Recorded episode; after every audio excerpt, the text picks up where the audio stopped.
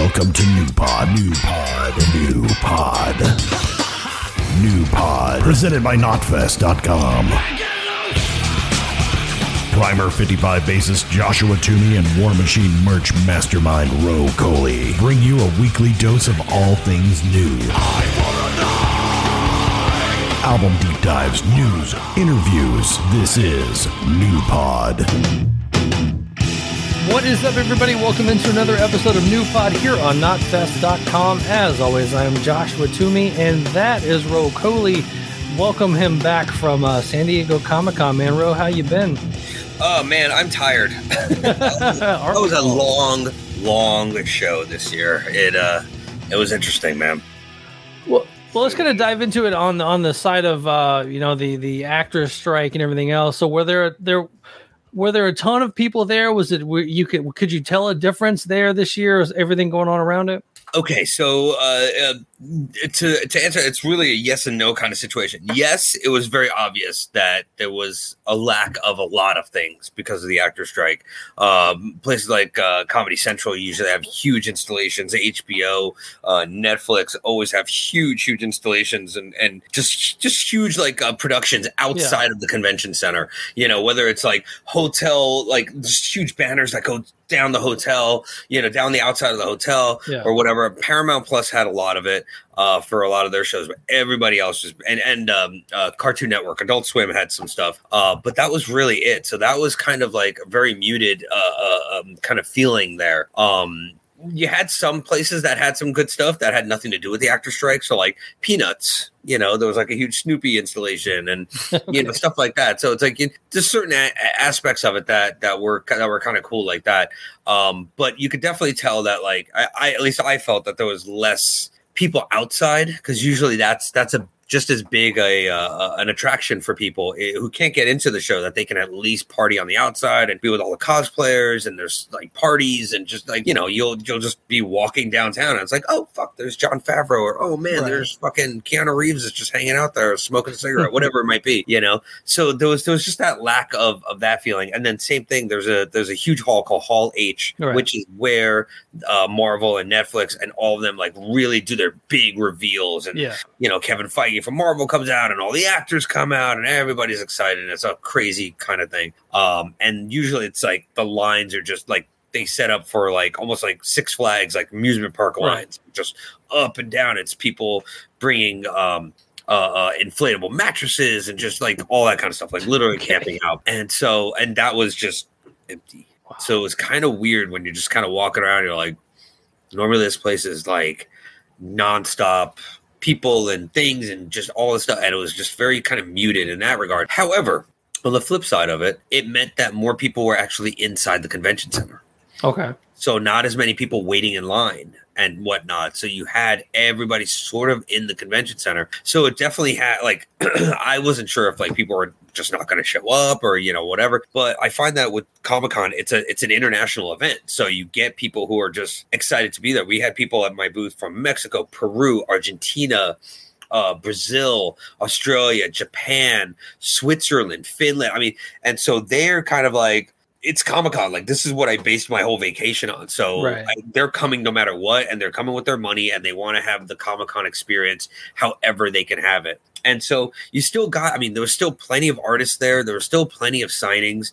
Uh, it was just you know very much. You definitely did feel that lack of actors and actresses and studio executives and right. da, da, da, you know, especially when we did like some of the kind of the after events, you know, normally you'd have like, oh, Netflix is putting on this whole thing and it's an open bar and all these people are going you know, and there was definitely a very much of a lack of that. But on the booth level, you know, we we still did really well. There's a ton of people, you know. Uh, I mean, that part of it, I think that part of it is whether the actors are involved or not. I think that's what it showed was that even without the Hollywood angle of Comic Con, yeah. a lot of people talk down about, like, oh, Comic Con was cool back before Hollywood got involved. It was still cool. So with so, Hollywood, it's cool. Without Hollywood, it still works. So were there still like the random actor signings, you know, like the classic actors, you know, Eddie Munster, you know, like the those type dudes that are always at those signings? Were those kind of people still there, or the, yeah, it seemed, everybody was kind of it done? seemed like it. Like there was, uh I mean, just but more in the vein of um promoting something that didn't have to do with TV. So let's just say, hypothetically speaking, it would be like I'll use your Eddie Munster thing. Like if Eddie Munster would be signing at a booth that was doing a Munster comic. Yeah. You know what I'm saying? So it was kind of more along those lines, Okay. where it's like maybe they would promote, like uh, for instance, um, Mike McNola, Okay. McNola, however you pronounce his name. You know, I, know that he probably supports strikes and everything, but he's still promoting Hellboy the comic book, you know? So you still had a lot of that. Like Todd McFarlane was there signing, you know? Like you still had these people who are very much tied into Hollywood in some way, shape, or form were still there, you know, and still a part of it. And I think people still reacted very favorably to that.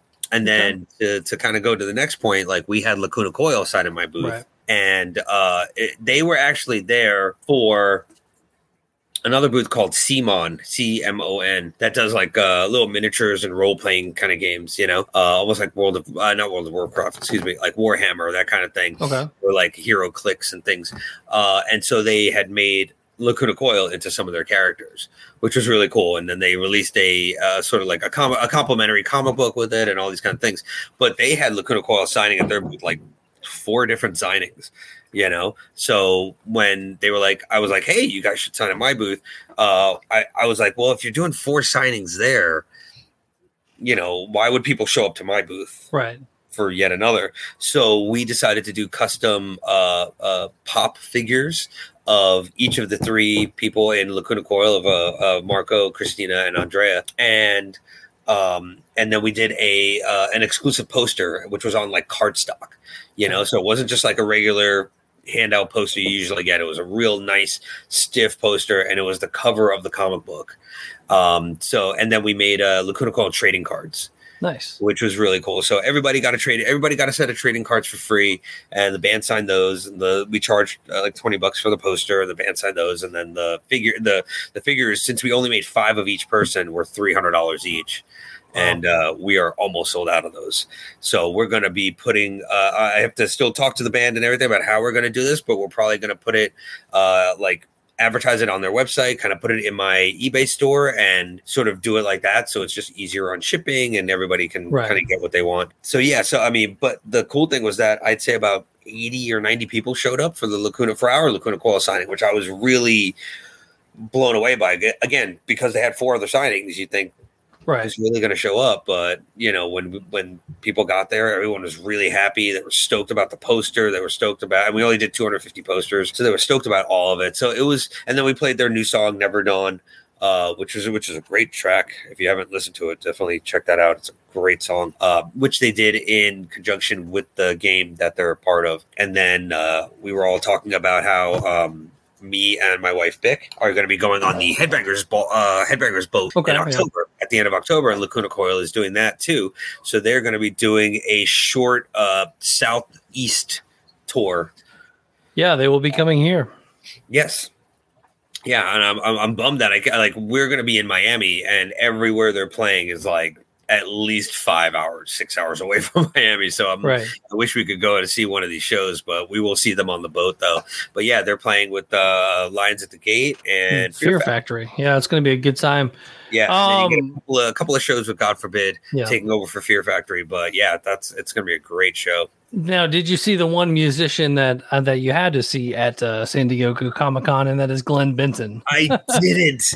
So because we were so busy at my booth, I very, very rarely got to leave. And uh, I really wanted to see him. Uh, a, I'm a huge Deicide fan. Yeah, uh, me too. B, back in the day when I was just an intern, a lowly, lowly intern at Roadrunner, uh, I got to re, I got to write the bio for Serpents of the Light. Nice. So that was always a big deal for me. And then uh, during the Roadrunner United concert in New York, uh, I was one of the production people, and uh, so I had to deal. I was kind of the artist wrangler, so just dealing with him, walk, working with him, talking to him. He was just—he's just a super cool dude. Um, yeah, I was actually just talking to their label about like how how cool it would be if we could do um, a Glenn Benton custom pop. I think that would be really fun. You know, Yeah, like, that would be fun. Do like ten of them, and just I, said I was like he should sign them in his own blood. I think that'd be super amazing. Like just something really off the wall. But uh, but yeah, that was the only thing. I, I wish I could have gotten to see. Uh, I, I wish I could have gotten to see Deicide. But uh, but like I said, this year was kind of a weird mixed bag of a year. I, I Mm-hmm. felt like there was a lot of trepidation and, and hesitation on a, on the part of a lot of people to really put their put resources into it. You know, we were going to a lot of companies saying, "Hey, have your band sign in my booth and da da da. We'll do this and we'll do that." And they were like, "Yeah," I don't-" and I was like.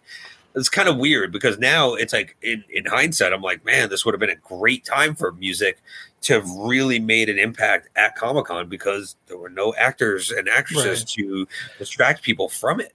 Were know? there other bands signing other than Lacuna Nope. Coil and Glenn Benton? That was the two. just us, just us and them. Wow. Yeah. Yeah. There's only there's only three booths that deal with music at Okay. At Comic Con. My booth, the War Machine merch booth, um, Stern Pinball, who had Mhm. Ozzy last year, which was a huge, huge hit. Uh, and with Stern, they have uh, uh, two of my friends, uh, Gerardo Martinez, who's now at RPM uh, Records, um, who just signed uh, DSI. He's there, and then his brother's company, uh, Republic Rebellion. Rebellion, Republic, Republic Rebellion. It's one of the two. I always fuck it up right. uh, even though I make merch for them too. Uh, so they were there because they they do they're going to be doing uh they do a lot of different bands merch like Arch Enemy and stuff like that. Joey Jordison's merch they do. Um, they had a sick sick Joey Jordison print, Jo- Josh. If you are a Joey fan, you've got to see if you can find it, or I'll, I'll see if I can.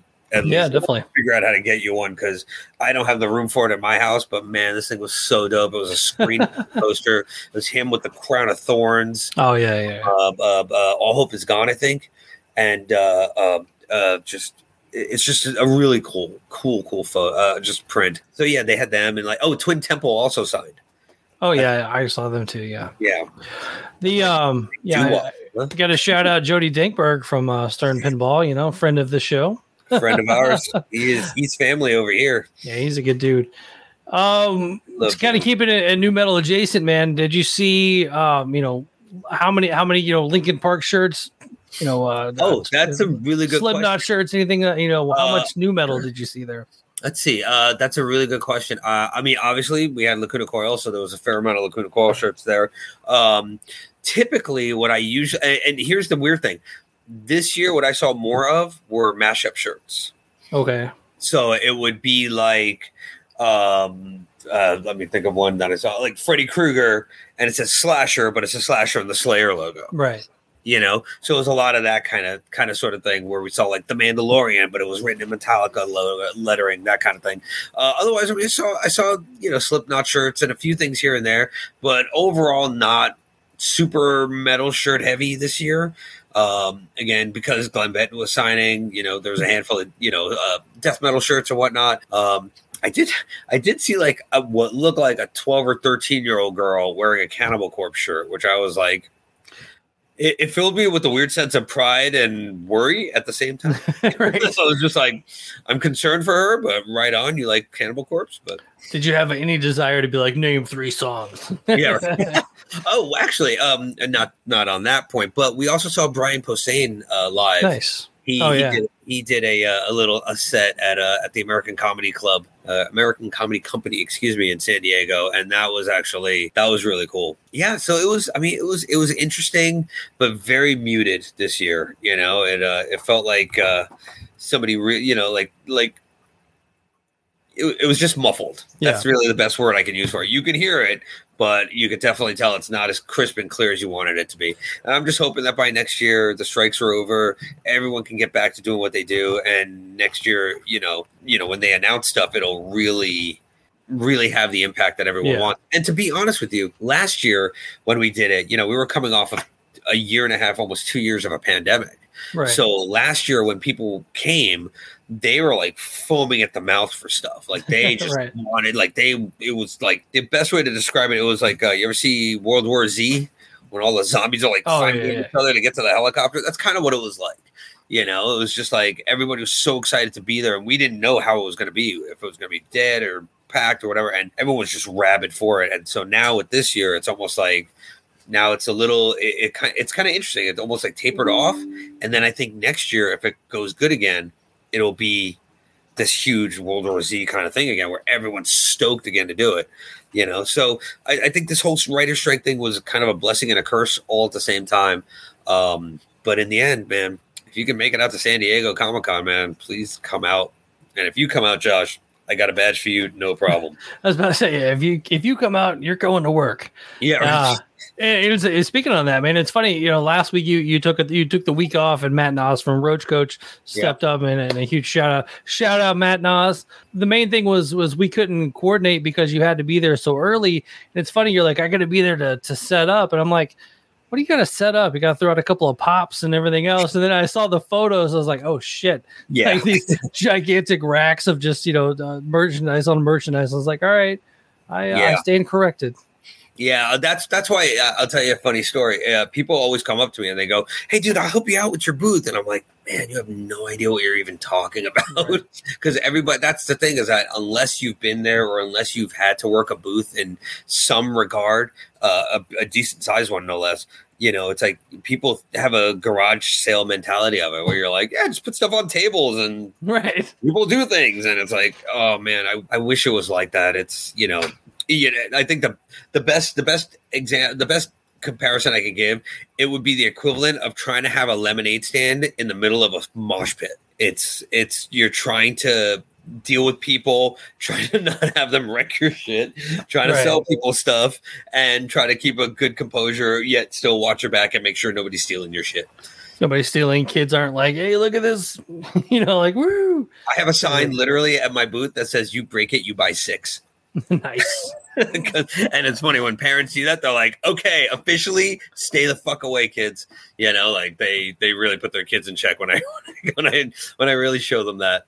You know, but again, it was it was good for what it was. Um, I hope more labels uh, really come to me and, and really want to be a part of it next year. Yeah, I do think they missed out, but there is next year, and next year can be great. Um, and I, I hope you know labels like Metal Blade and, and a lot of labels I talk to really come come back to the fold because this would this could have been a really awesome one. It was just good, but it could have been really amazing. But I hope next year will be. So that's that's my review of Comic Con, man. Lots no, of people. That sounded like a blast. It, it was, man. I always tell people it's the most work you'll put into having fun. It's really what it is, you know. But uh, but yeah, it is it is a good time. It's just overwhelming when people like when uh, the Lacuna Coil uh, uh, uh guys and girl were there. You could tell they were like, um, like we didn't quite expect this, you know. Nice. Um, but it was cool though. They were telling me about one they have in, in Italy that they just did, where it's literally a town, an entire town that okay. is walled off. It's like an old, I mean, town from like whatever, like the 1500s or whatever, and they have their big Italy Italian Comic Con in this town. So all the stores in the town are all carrying stuff. It's like the whole town just hmm. becomes Comic Con, you know, or an Italian Comic Con. So they were like, right. They were a little like, oh, like we weren't expecting it to be in this big like warehouse convention center thing because they're so used to it just being in this almost Renaissance fairish kind of vibe, nice. you know. And for here, it's like no concrete floors and concrete walls, you know. So fluorescent lights yeah so that was kind of like they were they were like oh all right like we weren't expecting that but they they definitely had a good time and just roaming and spending money. Nice. they spent a lot of money in my booth. They were like how much is this? How much is this? Yeah. all right let's dive into the uh the oh, not the fast nu metal bracket challenge. We're down to the final bracket. two and i think if i'm not mistaken by the time this episode is out they the bracket challenge will be over but it's kind of already over. Uh so with uh let's see here 38,820 votes to 23,937 oh, votes. significant. Evanescence Fallen is beating System of a Down Toxicity. Really? I That's uh, color me brown and shocked. now there has been some uh, talk about not necessarily rigged, you can you can you can vote more than once. Stop the st- so there there some of the people that are commenting in the uh, on the on the Instagram and on the Facebook page, they are they are calling uh the, they're saying the Evanescence fans are rigging this challenge. So. You know what? Here's the way I look at it: is in either way, it's not like whoever wins wins this thing. You know, Right. they don't they don't win the award for most prestigious nu metal band ever in the history of rock and roll. Like, I thought that's what this was. yeah, right. Were we gonna crown them? you know, but but that's kind of it. It's like that's why it's like, all right, if it is Evanescence versus System, then then so be it. But I don't think that doesn't necessarily mean that System now is some lesser band because of it. You know, it's like no, just there's people who voted, people who didn't, and this is how it came out. But you know, I think we all can look at all of the bands in each of the brackets and go, "Fuck yeah, that record was fucking great." Yeah, that record's fucking great. That record's fucking great. So I don't, I don't, you know, as as fun as the bracket challenge is, Yeah. you know, if people had money on it, that would be a different story. I will say that that since this bracket challenge has gone on, that I've been in the car twice and two separate songs from Fallen have come on the radio. And I'm like, man, this really isn't that bad either. Like, I'm thinking I, I could see why people are into it and and you know maybe look back on it fondly. I just love System of a Down and Toxicity is a great record, but the uh the Fallen record not that bad, but uh still I mean, you, I, I've seen so many people just arguing that they're, you know, Evanescence is not nu metal just because they had a rappy guy on the one song doesn't make them nu metal. I mean, people Right. are people are upset about this whole uh, about this whole bracket challenge. Well, again, like, if they lost money, that would make sense. If they were like, "Yo, like I got, I got, you know, Chimaira beating out whatever by I bucks," put a hundred on Chimaira. Yeah, hundred on Chimaira, then I'd be like, "All right, that sucks for you, dude." Yeah. You know, but like, but I mean, that's kind of it. I think it's just, you know, this this is just a fun, almost like a gentleman's bet kind of thing. You know, I don't think it determines the the you know the way the world works by any means. You know, it's it's fun and okay, cool. Evanescence came out, man. Go Evanescence. You know, it's not my cup of tea per se, but after seeing them at Sick New World, I was definitely like, I get it. Right. I absolutely get why their fans feel this way and why they're intent, you know, why they're they have the intensity they do. Can't argue that, you know. Um, but System of a Down fans are just as tenacious and have just as much, you know, sway and everything like that. And neither of them are wrong. You know, I think that's the way to look at it. Really, nobody's wrong. We're all winners. Everybody just love each other. yeah, come on. Because seriously, Oh. to pit to pit to pit records like. Chimaira against like whatever, like around the fur. It's like, oh come on, really? Like Yeah. really? That's that's like asking which one of my fingers I want to keep. It's Right. like that's not a fair thing to ask anybody. So But wh- which ones would you keep? Yeah, just the pinkies, just I would just all pinkies. all pinkies, all pinky. Uh, we have a band coming up. Uh, we should tell this on the at the beginning, but uh, a band called A Way Out. Uh, a couple of songs out, kind of the new new nu metal kind of coming out. Uh, interview with uh, with them coming up soon. But uh, you you went to a show recently, and I I told my wife about it, and she was like, "Man, that sounds awesome." So so kind of talk about the uh, the show you went and saw recently. So we saw yesterday, literally last night, Cypress Hill in San Diego playing all of their second record, Black Sunday, with a with the San Diego uh, orchestra. Nice. And let me just tell you something, man. A Black Sunday is my favorite Cypress Hill record. Like it's in my opinion, it would be one of my uh, uh, Desert Island records. Uh, I love that record. I like worship that record. Uh, what the first album, actually, the first rap album I saw with what I thought was a death metal cover. I was like, I didn't realize it was Cypress Yeah, Hill. I can see Like, that. Huh? Yeah, it's like all skulls and crazy shit, and I just didn't realize. I didn't know that that was Cypress Hill. I'd never seen any any hip hop artist do what I would have considered at the time, especially a metal record album cover like that. You know, um, and it was awesome because Sen Dog and B Real came out, and they were in suits. You know, and it was and, and uh, my my my boy uh, Christian Olde Wolbers from uh, uh, Fear Factory and Violence now was Mhm. playing bass. He played stand up bass and regular Oh, bass. that's awesome. He- dude. And I didn't realize it was him because of where our, where our seats were. I couldn't really tell that that was him. But I just kept going, man, this fucking bass player is really killing it. Like he was just nailing all the Cypress Hill bass lines and everything. And just doing the, the, the stand up bass, which I didn't even know he could do. Um, and just seeing him up there, and I, I- I mean, I mean him go way back, but like that, I, I was I when he when they announced him at the very end of the show, I was just I was on my feet. I was like, oh my like it was like the best surprise ever. Um, but man, it was just with the with the orchestra and everything, it was just it was it was so good. It was just so good and so you know it, it, and it was funny too because he's like, oh this this is an aggressive song right here, or this next one's gonna be really aggressive, but like with the with the orchestra, just I've heard Kiss do it with the symphony, I've heard Metallica do it with the symphony. Yeah. There was just something weirdly different about it, but it was so goddamn good. And then I think it was a couple of nights before they did the same thing with the Colorado Symphony Orchestra Okay. um, uh, out in Denver.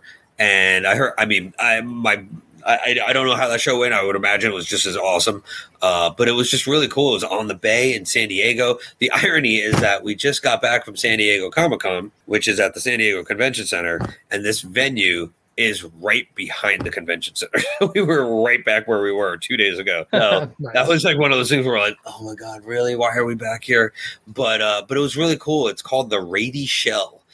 Uh, I guess the maybe the family who bought it is called the Radies Yeah. but the the amphitheater is kind of shaped like a big shell.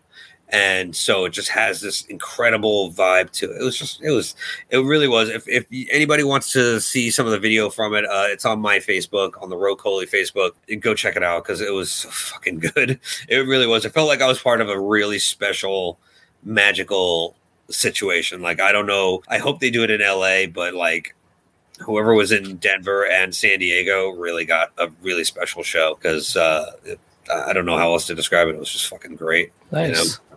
And yeah, by the time this episode comes out, I will have seen Incubus in Indianapolis, and then uh, the day the episode comes out, the mighty Pantera. I'm- Yeah. I'm, I'm excited, man. I, uh, you know, I'm not, I'm not one of those that's like, you know, this isn't really Pantera. This is a trip. You know, like I get it. It's a tribute. It's a celebration. Right. But, but I mean, let's just go have fun. Let's go see the fire. Let's go see the lights. Let's like hear those songs again live. Like, Right. You kidding me? I want to. I want to see Zakk and Charlie playing these songs Yeah. too. Like I was when I I don't know if this ever happened when you would see Pantera back in the day, but like in New York, somebody would always come out and play with them. Yeah, So it like Al Jourgensen or fucking Scott Ian or so, you know, somebody would always come out and do like some kind of encore, uh, you know, with them. So it's like to me to have like Phil and Rex and then Zakk and Charlie. I don't know. I, I feel like it's just a really cool vibe. Plus, being a Kiss fan, I've always heard you know for decades it's not Right. the whole Kiss without Ace and Peter. So you know, to me, I'm kind of like, all right, like you know. Get in line. I've heard this. argu- I've heard that argument a million times about my favorite band. You're gonna do that with Pantera. I'm like, I'm happy to see them play these songs. Yeah. Yeah. I mean, it was a treat when you saw like Superjoint play or whoever, you know, the Yeah. illegals play a, Yep. a, Pantera track.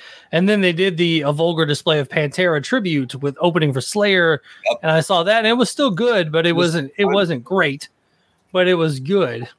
And now I'm like, I I, I want to see the spect because that was one thing about Pantera too was the you know, it was the lights, it was the fire, it was the logo on fire, it was you know the whole show. So I mean, like let's let's let's go. You know, I can't. Yeah, I I always loved when Pantera had the the, the drapes in front of the, the stage yeah, and they would just have like the laser, you know, the pentagrams and the weed Mhm. leaves, and then they'd kick into like was it like uh, uh Suicide Note Part Two because yeah. they they would play Suicide Note Part One with right the during the- yeah during the intro thing, and then yeah, and then the whole thing would just drop, and it was just like.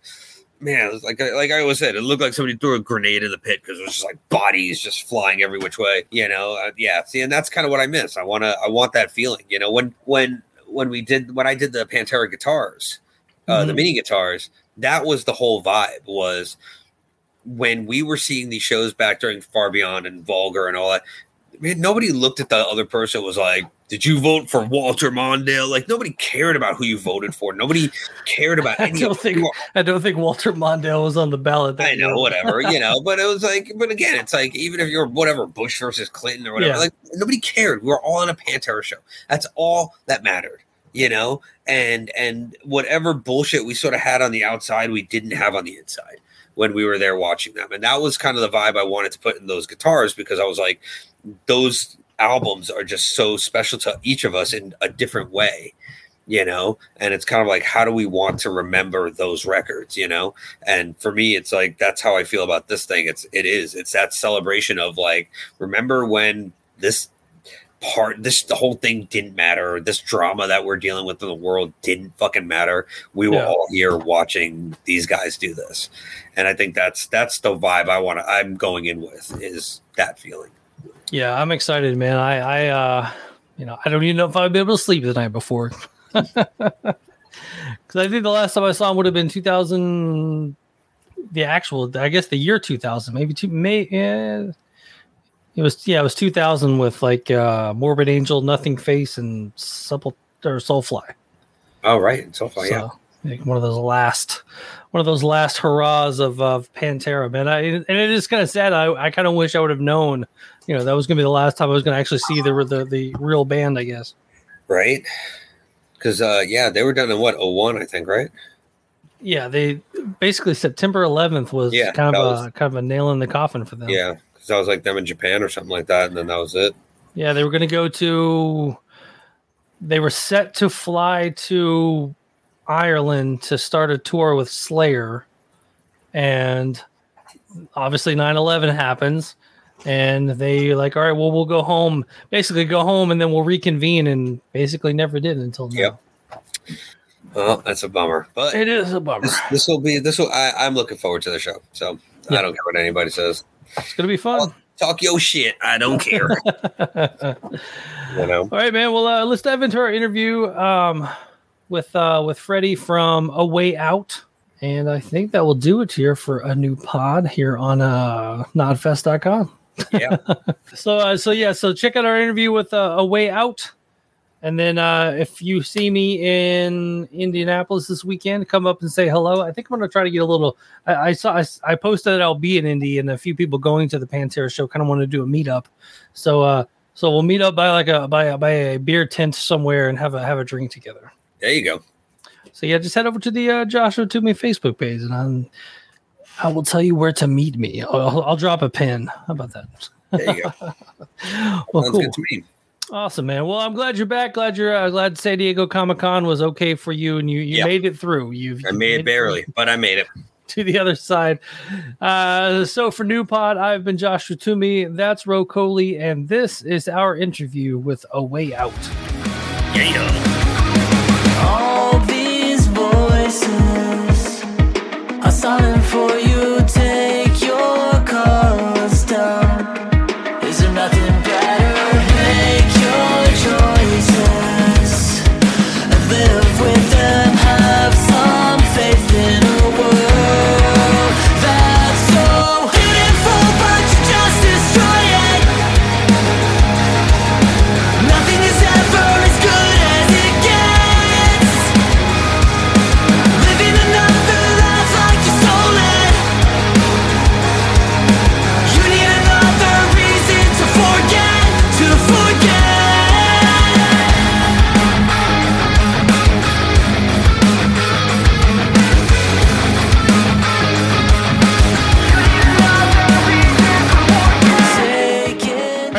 Welcome Freddy Garza of A Way Out to the uh, Nu Pod here, Knotfest.com. Freddy, man, how are we doing today?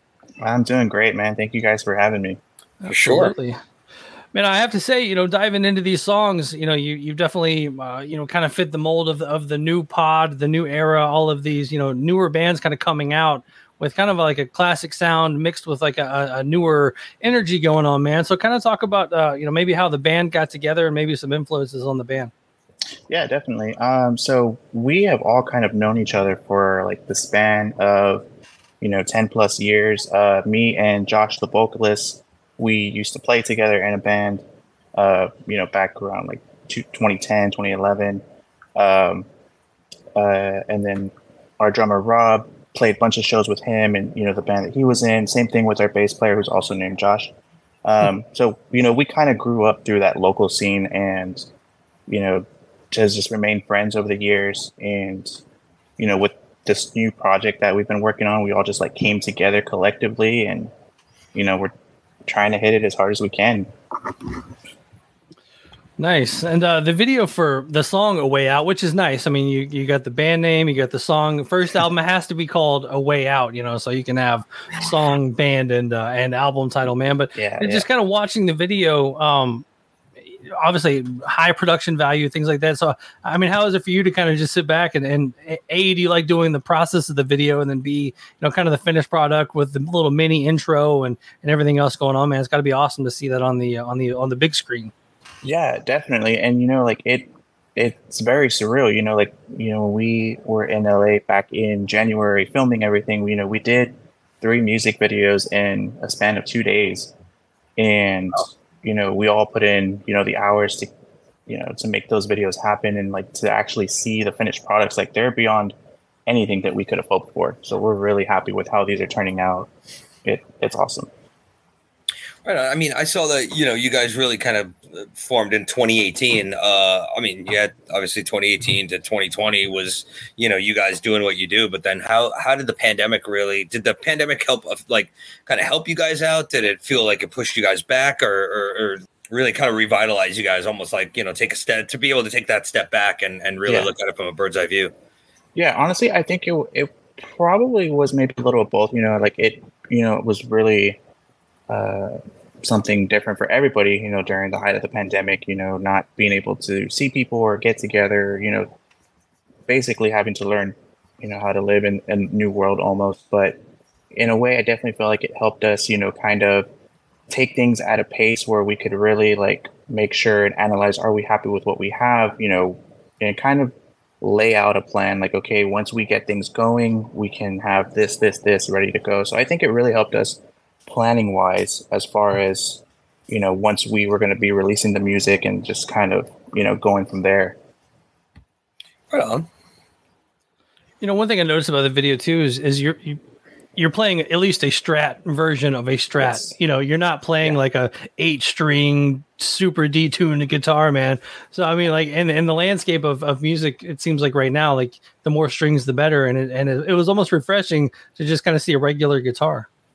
Thanks, man. Um, I, I'm kind of the same way. Uh, I've never really been big on seven, eight string guitars. I've always been like six strings for me. Um, so the guitar that I'm playing in the video is a, it's a Squier body with a Fender baritone neck. Right. You know, for that low tuning. Okay. Um, but yeah, I've always been, you know, more geared towards six strings, and if I can just have that longer scale to compensate versus adding another string, I mean, I'm a big Fender like Strat fan, so you know, it's a win-win for me. As we were talking earlier, we were, we were talking about Metallica and things like that, and you know, talking about one of your favorite bands of all time. I mean, growing up, were, were you, you know, what what was your era of Metallica that you kind of came in on?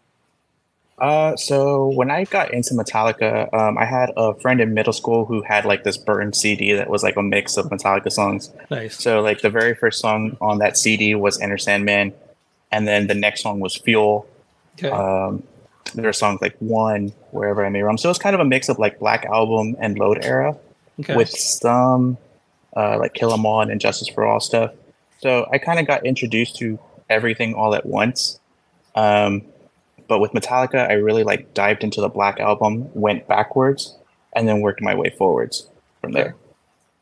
So when you, I mean, to, to kind of stick on the Metallica thing, when you heard the Black Album versus when you go backwards and you hear Kill 'Em All, I mean, you know, I, I kind of come from, and probably Josh does too, you know, from kind of sort of the opposite standpoint where you kind of Mhm. went from your Ride the Lightnings into your Master Puppets into your Yeah. And Justice into your Black Album. Going backwards, how was that kind of transition? Were you like, whoa, too fast, too much? Or or did you were you like, oh fucking this this makes a lot more sense? Or you know, kind of kind of like that. I was, I was kind of curious about that going going backwards with Metallica in a way. Yeah, you know, like thinking back on it now, like uh, especially like listening to a mix CD, like I could hear the difference in like obviously these like listening now, like obviously these songs are from different albums, but you know, listening to like a mix CD like that at the time for me was like, wow, this band is like so diverse. They do so much. It didn't really occur to me like I was listening to Metallica at different points in time. Ah, gotcha. So I think when I went backwards, it was just kind of expanding on what like I was already liking, and so it didn't really like uh, the like I said the points in time didn't really register to me like they Uh-huh. would now probably. right Hmm. just wasn't as apparent um as Yeah. far as as far as the you know obviously the name of the band and and the name of the album and the song and everything like that i mean th- that that kind of um lyrical content was very reminiscent of the old school what we call nu metal you know kind of uh, um you know just the, the substance the, the the subject Yeah. matter rather you know uh is does that come from does it come from kind of more the influences on the music part or or like kind of what are the, some of the influences just in your own life that have kind of led to the the, the subject matter of the band Right, right. I know uh, musically, it's uh, definitely you know past influences that we have. Like we all kind of grew up through the nu metal era, so like bands like Slipknot, Korn, Limp Bizkit, they were huge for us. And Linkin Park, of course, they were huge for us through that period. So I think it's really cool that we can, especially nowadays with like the resurgence, if you will, of nu metal. It's it's really awesome to be able to bring in those elements in a modern way um, lyrically, uh, Josh, you know, he really pours his heart and soul into the lyrics. So a lot of the lyrics that you will read, you know, are past experiences, whether they're literal stories that he's telling or just kind of summarizing, you know, things that he feels other people can relate to. But yeah, man, it he like I said, he really pours his heart and souls into the lyrics that he writes. nice when you see some of the lyrics kind of coming out of them, are you, are you like, dude, do you really want to get this out there? Do you want to let people know this about you, or do you are you kind of on board with with letting him kind of bare his soul like that? All right Yeah, absolutely. Um, because I feel like for as long as I know Josh and the lyrics that he's written, you know, in the past, he's definitely matured in his lyric writing, and he definitely has a poetry, if you will, to writing. You know, very much like a uh, a Jim Morrison, or I know like back then he was really big on uh, Michael Bohn, who was you know of Woe Is Me and Issues. Um, Okay. the way he writes his lyrics uh, is almost like a poetry, and I feel like Josh, you know, very much does something in his own way, you know, in that kind of style. So, so when you guys are writing music, do, do you send him riff ideas, play him stuff, and then he he pulls out the notebook and you know says like, all right, this will fit here, this will fit there. I need eight more bars of that. You know, are you are you guys kind of you know at- attacking songs that way? Yeah, we definitely write in our own free times, you know, especially because, uh, well, I mean, me being here in San Antonio, our bass player here is also in San Antonio. Rob is in Las Vegas, and Josh is just recently moving back to Texas, but he's going to be in Brownsville. So we definitely don't have that luxury of coming together to write. So we definitely do write in our own time, kind of show each other, um, hey, you know, what do you think about this riff that I wrote? Um, you know, what kind of vocals do you hear over it? Or, you know, I send guitar parts to Rob, see what he thinks, you know, drum wise, what could work, what could be different. Yeah, we definitely will send our ideas to each other and see how we feel like we can better them until we're able to come together and really, like, you know, try and make a song out of it. Are there are there any? Because I know that there's a lot of uh, there was a fair amount of like kind of electronica kind of uh, uh, Mhm. vibes in there too. Is the, what else have you guys been trying to experiment with? Because I mean, it's it's easy to kind of fall into the nu metal trap, if you will. The you know the, Yeah. the, the borders that that hold nu metal together in a way uh, that that sort of prevent people from trying new stuff. What what new types of stuff are you trying to introduce into this whole into the whole thing? Um, I feel like we're trying to um, incorporate also elements of, you know, a little more electronic. Uh, like me personally, I would like to do like more like lo-fi stuff, not specifically lo-fi, but like of those elements. Um, I want to try and you know incorporate as many different elements as possible. Um, but as far as you know what we're really trying to go for, it really just we kind of just write and just go with the feel um, without trying to really think of what, what genre we're trying to write to. You Right. know, just write what feels good to us. A DJ shows up in the bridge. Is that is that actual DJ? Is that guitar scratching? Like, what's going on there? Uh, I wasn't there for that part in the studio, so I wouldn't be able to tell you. Um, I want to say probably DJ car scratching. Sorry, I'm not too sure, but I think it's a really sick part. Yeah, no, it's it's crazy that that over, over the years, you know, the nu metal term was a bad thing, and then all of a sudden, there's like metalcore bands like with DJs like on certain tracks and stuff, and you're just like, for the year for years, you know, if you popped up with a DJ, you're probably going to get made fun of, and now like some of the heaviest stuff out there, you know, Yeah. they'll throw some DJ stuff into it. It's pretty crazy how you know kind of where we are in in the uh, in the world of music. Yeah, definitely. Um, have you guys toured a whole lot uh, around, uh, around the country, or not? Not so much. Um, as a way out, we have not toured yet. Uh, we probably won't be looking into doing shows maybe until sometime in 2024. Once we have some more songs out, we are a little more like established, and you know, so we can get ready for actually playing shows. Um, as far as uh, individually or in past projects, I know uh, our bass player Josh was in a band called Relent, and he did some touring, um, you know, here in the country. Uh, you know, me, Josh, and Rob, I, you know, here the shows here and there throughout the different states, but nothing like major, no, no like big tourings, just like you know, gone for a few days type of thing. Right. Uh, yeah, and, that, and that's kind of like where we've been before in the past, but you know, we definitely want to see where we can go in the future when we do For start playing shows. Are there bands that you you you feel like it would be uh not not not like a dream tour for you guys because it's always easy to be like oh Rage Against Machine or fucking Korn you know but like Yeah. but like who who who do you see as as more like contemporaries that you could really see yourself on tour with Uh, that's a good question. I mean, I know like we uh like uh, bands like you know Catch Your Breath and Of Virtues. You know, some of these newer bands that are up and coming, like or like from Ashes to New, Mhm. um, Bad Omens. I, some you know some bands are a little more further along than others, but you know, uh, definitely feel like bands that we can see ourselves like possibly being on tour with. You know, or would hope to be on tour with one day. right obviously being a newer band and, and releasing you know like tracks you know one at a time every every few you know weeks months however you're going to do it i mean do you do you like that model or do you wish you know you could just release a 12 track Right. album tomorrow and and really be able to push it all at once Yeah, definitely. I mean, especially for the fact that we do have, you know, a good amount of songs ready to go. Um, but I feel like in today's day and age, you really got to do things strategically. You know, you got to have like uh, a plan to like market your material. And so, as hard as it is, I think we're. Tr- I feel like we're trying to go about this the best way that we can in you know releasing you know song every few weeks. You know, gives you know give people something to listen to, and you know then drop something new before they fall off, and just kind of keep them hooked. You know, Yeah. rather than you know dropping everything that we have at once.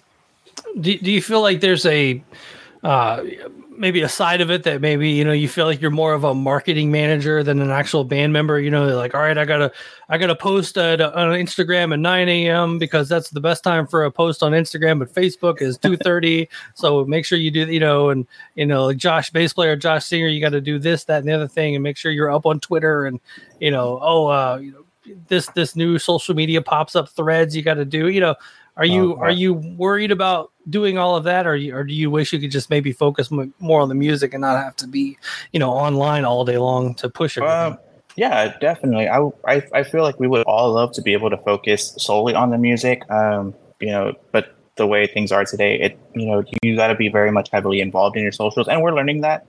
Um, you know, we're trying to be on our socials, posting. You know, kind of like you said, exactly that. Like figuring out when are the best times to post, what platform should we be posting on and interacting with. So it's definitely a learning curve for us, um, and we're trying to you know stick with that so that way we can continue to grow you know our fan base you know keep our listeners. Uh so but yeah we would love to just solely focus on the music. But like i said you know with the way things are now you got to also keep up you know your social presence as well.